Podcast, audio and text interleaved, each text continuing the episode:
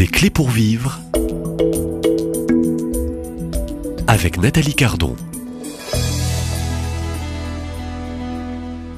Ne vous modelez pas euh, sur le monde présent, c'est du Saint Paul et c'est la suite dans ce quatrième épisode de la série des clés pour vivre que je souhaitais consacrer au 30e anniversaire de cette encyclique.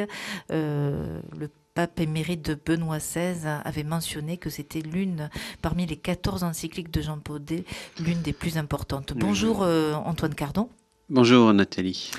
Alors, euh, vous intervenez cette semaine, euh, je dirais, en tant que laïque, baptisé, euh, pratiquant dans l'Église catholique, puisque depuis 30 ans, à l'époque, vous étiez un peu comme ce jeune homme riche, vous, aviez 20 ans tout juste, et vous avez découvert donc cette encyclique qui fut pour vous, je dirais, lumineuse. Hein.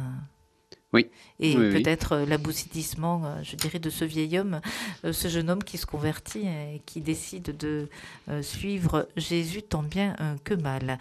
Alors, dans cette encyclique qui est lumineuse et que nous conseillons bien sûr à ceux qui ne l'ont jamais lu, il y a donc cette question aussi de, de, la liberté qui se pose. la question aussi, qu'est-ce que la liberté selon le monde?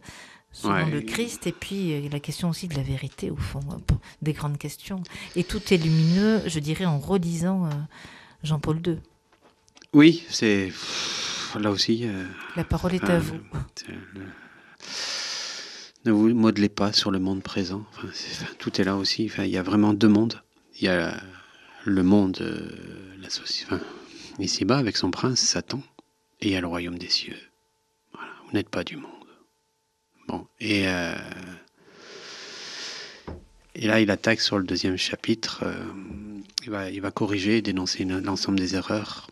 Et euh, en fait, tout part de la notion de la vérité.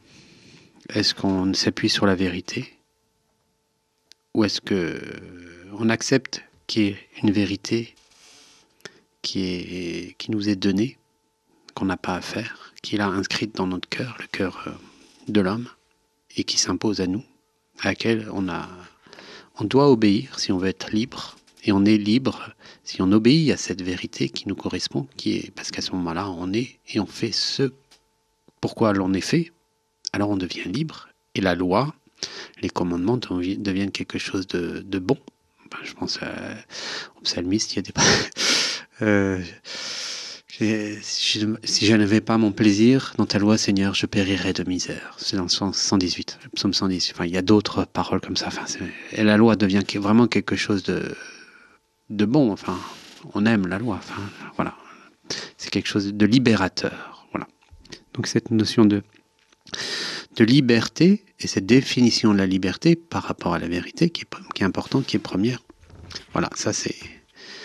Il y a le royaume de la grâce, il y a le royaume de Dieu, Bon, et alors le monde, et le monde finalement, pour faire simple, en fait, euh, c'est vraiment l'essence, le, cœur du péché, hein. enfin dans toute sa splendeur métaphysique, où à ce moment-là on se coupe de la vérité, on refuse, c'est la révolte, on refuse de recevoir cette notion du bien et du mal, et on va se la construire. Tout est là. Vraiment, tout est là. Et à ce moment-là, euh, bah, d'où vient la loi? D'où vient cette loi morale? Et elle devient contraignante. Et alors la définition de la liberté devient une définition mauvaise. On est libre quand on fait ce pourquoi l'on est fait. Mais si on, on dit je suis libre, je fais ce que je veux, mais ce que je veux ne correspond pas à ce que pourquoi l'on est fait? Bah, On est esclave de ses émotions, de ses pulsions, de tout ce qu'on veut. Enfin, c'est pas... En fait, l'homme est fait pour l'éternité, donc il est fait pour le grand et le beau. Oui, c'est ça. Et la notion de... Donc, premièrement, la vérité. C'est sûr que celui qui dit, et c'est le problème de la société aujourd'hui, qu'il n'y a pas de vérité, euh, ou que c'est à nous de construire la vérité, bah, c'est foutu. À partir de moment, c'est ça qui fait la grande de l'Église aujourd'hui, c'est que n'est pas, c'est que c'est la notion même du bien et du mal dans son essence, qui est qui est touchée. Et ça, c'est extrêmement grave, parce que autant on fait le mal, mais on sait que c'est mal, on peut se convertir. Mais si on fait le mal, mais on ne sait plus que c'est le mal et qu'on appelle ça bien, ça devient impossible. Comprenez même là, euh, Si on parle de franc-maçonnerie, c'est l'essence de la franc-maçonnerie aussi. Pourquoi elle est condamnée par l'Église et pourquoi un franc-maçon ne peut pas être sauvé? Parce que c'est ça. Et faire attention, parce que cette, euh, cette philosophie, cette mauvaise philosophie, cette mauvaise conception de, de la vie est, est aujourd'hui plus que présente et au sein même de l'Église. Voilà. Alors le, problème de... D'où la grande crise hein, aujourd'hui. D'où la grande crise et le grand avertissement Donc, euh, de Jean-Paul II de nos jours. Perte de la vérité, euh, au fond, et perte de la liberté. Et c'est euh, bah, oui. une conduite qui enchaîne, je dirais, vers Prenons un exemple. tous les vices. Exactement, c'est ça. À partir du moment où la vérité, c'est nous qui la construisons. On se met sur cette hypothèse, cette hypothèse du, du monde. Alors qu'est-ce qui est bien, qu'est-ce qui est mal? Bah, On va définir que bah, on va pas rester enfermé dans des lois. L'avortement, c'est pas bien. Ah bah non, non, non, non, non, non, non, vous comprenez, euh, on est enfermé dans des lois, des concepts, des trucs. Non, non, on est, il faut être libre. Donc on va s'affranchir de cette loi. On va faire une révolte. On va transgresser la loi, on va en créer une autre. Évidemment, parce qu'il faut bien des lois. S'il n'y a pas de loi, on fait tout ce qu'on veut. Donc c'est terrible. Donc on va dire, bah, on a le droit d'avorter jusque deux semaines. D'accord? Mais au bout de deux semaines, voilà, ça peut être quatre mois, ça peut être six mois, ça peut il n'y a rien qui. La porte est ouverte à tout. Et on le voit aujourd'hui. Enfin, Donc, euh, il n'y a plus de limite. Il n'y a, plus, y a, y a plus de limite. Par contre, euh, à des lois, euh, on, appelle d'autres lois, de nouvelles lois. Mais bien sûr, parce que. Mais ces lois, comment elles sont faites? Elles, elles, sont faites par rapport. pour se rassurer aussi, finalement. On est pris dans le. Quelqu'un qui, qui n'est pas libéré par le Christ, qui n'a pas une vraie définition de la liberté, qui n'est pas entré dans cette liberté, bah, il est prisonnier de ses émotions, du contexte actuel, des, des normes, des... c'est quelque chose qui vient l'emprisonner. Donc il veut s'affranchir de tout ça bah, Il y a une double alternative. Il veut s'affranchir et en même temps il veut se sécuriser. Et c'est exactement la société aujourd'hui. Et bonjour la décadence. Et on regarde, il n'y a qu'à regarder aujourd'hui, enfin on va pas faire ce qui se passe aujourd'hui dans la société, mais c'est ça. Et la notion de liberté est faussée. Elle est idolatrique, nous dit Jean-Paul II. Une idole. C'est une idole. Ça, c'est un problème de société, mais vous comprenez bien que pour le chrétien aujourd'hui, c'est là que Jean-Paul II nous alerte. Attention, attention, prenez bien vos racines. Parce que si vous acceptez ça, vous êtes déjà livré au démon. Pourquoi il fait ce qu'il veut? On a eu des problèmes dans l'Église, de pédophilie et tout ça. Pourquoi? Mais si la morale repose sur du relativisme, et elle ne peut pas tenir. Le démon a vite fait de faire de vous ce que vous voulez. Prenons l'exemple d'un petit jeune qui, a envie de, forniquer. bon, euh, il a cette envie-là. Qu'est-ce qui, va faire que il va se dire non, c'est pas bien. Il faut que je me garde pour ma pour celle que je vais épouser. C'est pas, ça va pas dans le sens de l'amour, tout ça. Et il faut qu'il y ait un acte de volonté. Mais si le démon il vient et si lui-même il, pense que bah non, tout ça c'est relatif, s'il a envie de le faire tomber, il le fait tomber sans, problème.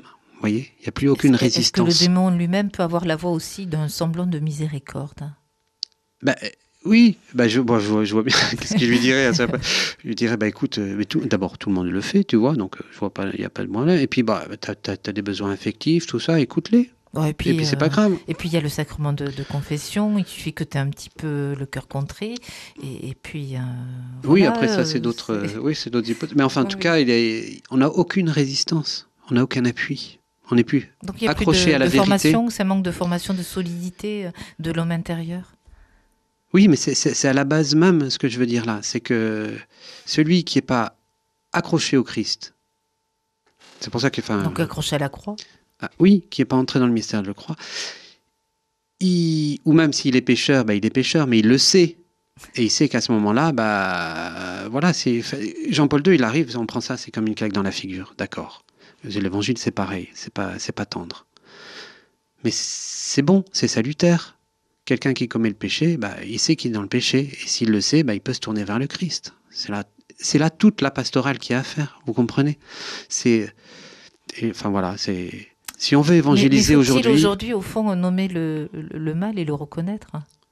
Oui, mais, mais dans, dans, son essence. Et, voilà, le mal pour ce qu'il est vraiment et le bien pour ce qu'il est vraiment. Découvrir la vérité en elle-même, l'accepter est entrée. Elle est, voilà, enfin, c'est c'est un puits de lumière aussi. Alors cette vérité, elle est redoutable, elle est douloureuse, mais au fond, euh, l'aboutissement, c'est qu'elle devient lumineuse quand elle est. Bah, elle, est libératrice. Elle, est libératrice. Elle est sauveuse. Hein. Dans la bonne définition. Elle sauve. Voilà. on en reste là. On en reste là et puis on invite euh, l'auditeur. Euh, oui. Et on vous invite chacun aussi à découvrir, à vous plonger. Si vous devez peut-être commander un livre, eh bien sont les 30 ans de Veritatis Splendor. À demain, même À demain, Nathalie. Merci Antoine Carton. Oui.